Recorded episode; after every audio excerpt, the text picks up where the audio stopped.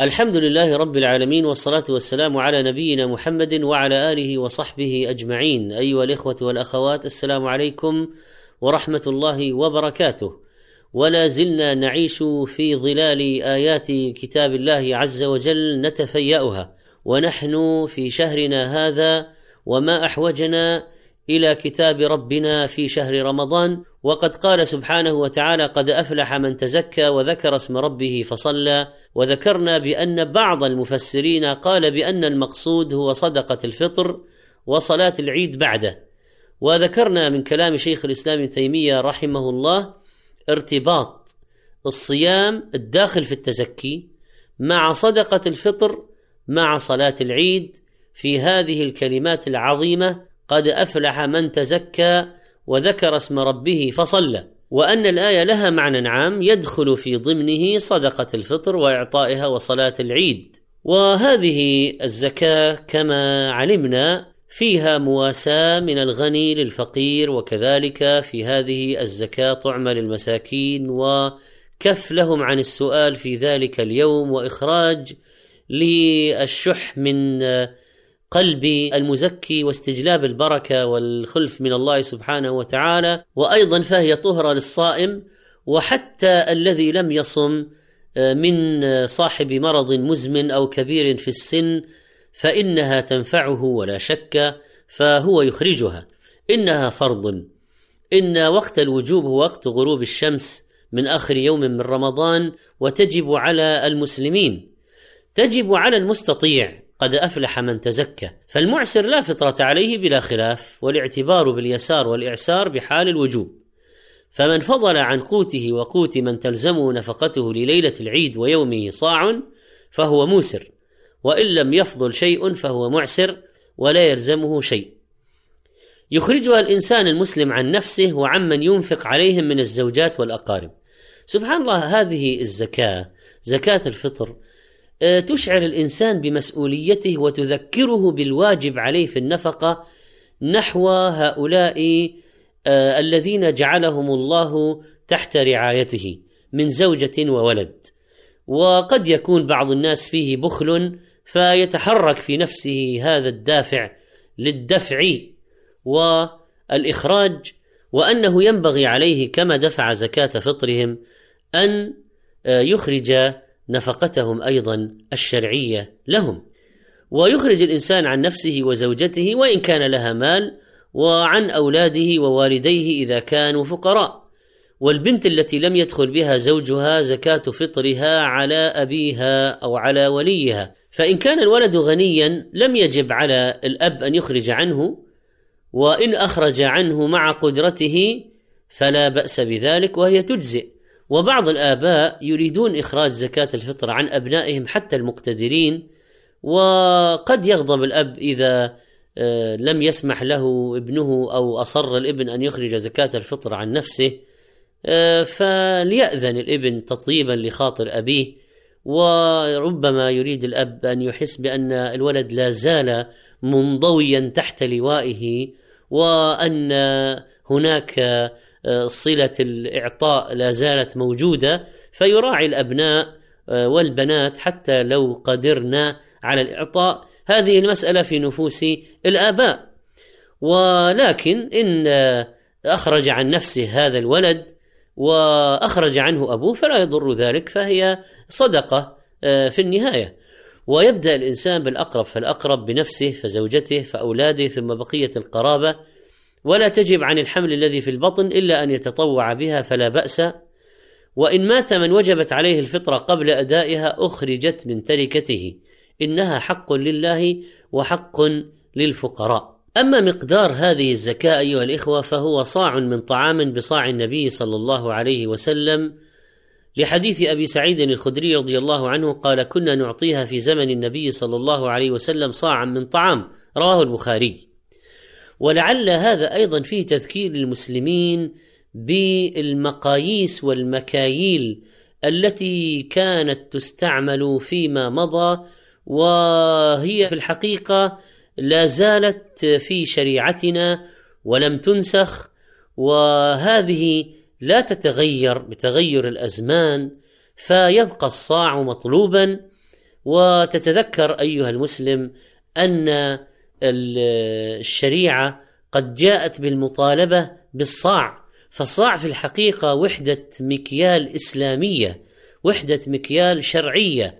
مهما دار الزمان واستخدم الناس الكيلوغرامات والموازين الحديثة ونحو ذلك مما اخترعوه من الوحدات التي يزنون بها لكن عندما يتأمل المسلم في هذا الأمر آه، أن الصاع صاع أهل المدينة والوزن وزن أهل مكة وأن الشريعة جعلت المرجعية في الأمر إلى هذين الأمرين وأنهما باقيان إلى قيام الساعة وأن لنا وحدات نستعملها وقد تختلف عما يستعمله أهل الأرض مما يقدرون به الأشياء فلا زلنا نقول مثقال ولا زلنا نقول صاع ولا زلنا نقول دينار ولا زلنا نقول درهم.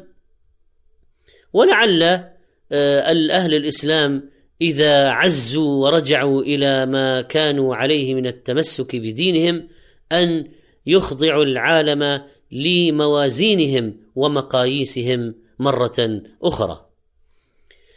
ونحن الآن مع انتشار الموازين وعدم استخدام الصاع في الغالب فإننا لا بد أن نعرف ما وزن المادة التي تملأ الصاع. فإذا ملأت الصاع بالتمر أو ملأته بالدقيق أو ملأته بالقمح أو ملأته بالرز آه، والعدس ونحو ذلك فما هو الوزن؟ لا شك أن الصاع وحدة حجمية وأن الوزن سيختلف بحسب كثافة آه، ونوعية المادة الموجودة في هذا الصاع التي تملأه. ولا بد عند إخراج الوزن من التأكد أنه يعادل ملء الصاع من النوع المخرج عنه. وعلى اية حال فإن إخراج ثلاثة كيلو غرامات آه، تقريبا من الرز كاف وتؤدى زكاة الفطر من آه، طعام الآدميين. من تمر أو بر أو رز أو غيرها. وقد جاء في الصحيحين عن ابن عمر رضي الله عنهما أن رسول الله صلى الله عليه وسلم فرض زكاة الفطر صاعا من تمر أو صاعا من شعير على كل حر أو عبد ذكر أو أنثى من المسلمين وكان الشعير يوم ذاك من طعامهم. رواه البخاري. وقال أبو سعيد الخدري رضي الله عنه كنا نخرج في عهد رسول الله صلى الله عليه وسلم يوم الفطر صاعا من طعام. وقال أبو سعيد وكان طعامنا الشعير والزبيب والأقط والتمر. رواه البخاري.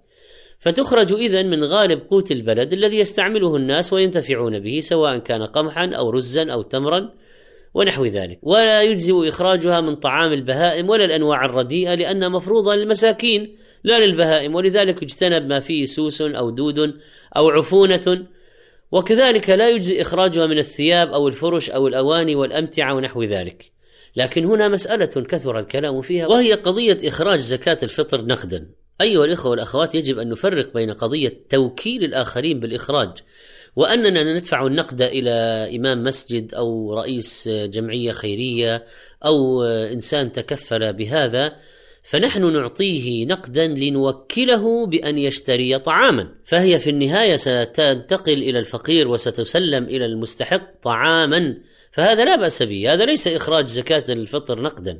هذا توكيل وندفع المال أو نضعه في صندوق يشترى منه طعام هذا لا حرج فيه لكن القضية في تسليم النقود إلى الفقير بدلا من صاع الطعام هل هذا يصح لقد جوز ذلك بعض العلماء ولهم في ذلك آه، اجتهاد ولهم في ذلك تبريرات وأسباب ذكروها.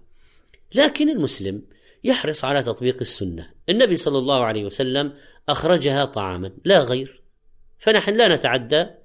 ومن أحدث في أمرنا ما ليس منه فهو رد وعمل الصحابة ليس إخراجها نقودا مع وجود النقود في وقتهم يوجد دراهم ودنانير ولكنهم مع ذلك أخرجوها طعاما.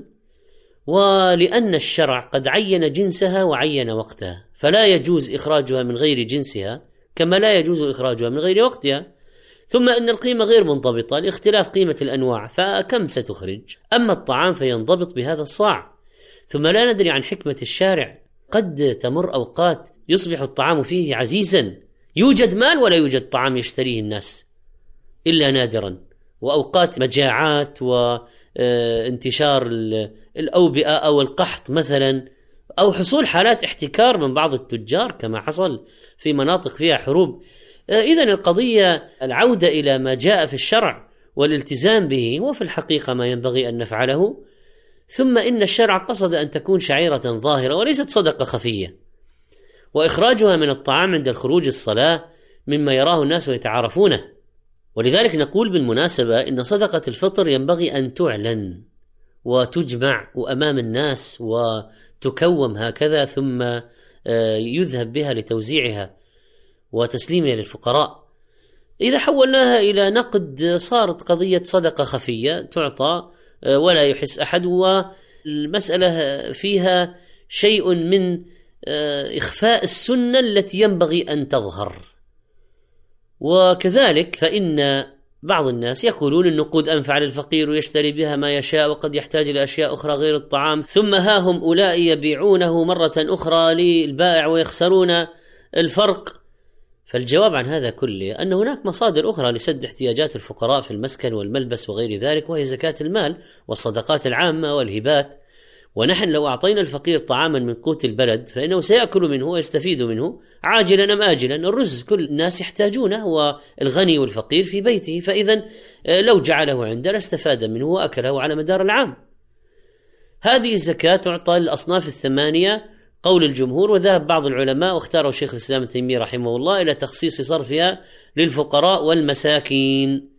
فتعطى لهم ومن الخطأ دفعها للأقارب أو الجيران على سبيل التبادل وهم لا يستحقونها. وهذه لا تجزئ بطبيعة الحال.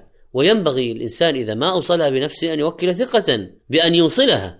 قال عبد الله بن المؤمل سمعت ابن أبي مليكة ورجل يقول له إن فلانا أمرني أن أطرح زكاة الفطر في المسجد.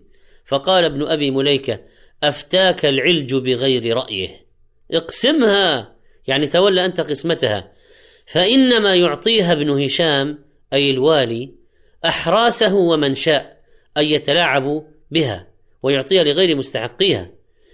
ولذلك فينبغي على الإنسان أن يختار الثقة وقد توجد من الهيئات الخيرية وبعض المساجد التي تقوم على هذا ويقوم عليها من الثقات أو طلبة العلم من يشرفون على توزيعها فيطمئن الإنسان إلى وضعها في ذلك المكان لتوزيعها. نسأل الله سبحانه وتعالى أن يتولانا برحمته وأن يفقهنا في دينه وأن يتقبل منا وصلى الله على نبينا محمد وعلى آله وصحبه أجمعين. كنتم مع آيات للصائمين لفضيلة الشيخ محمد صالح المنجد.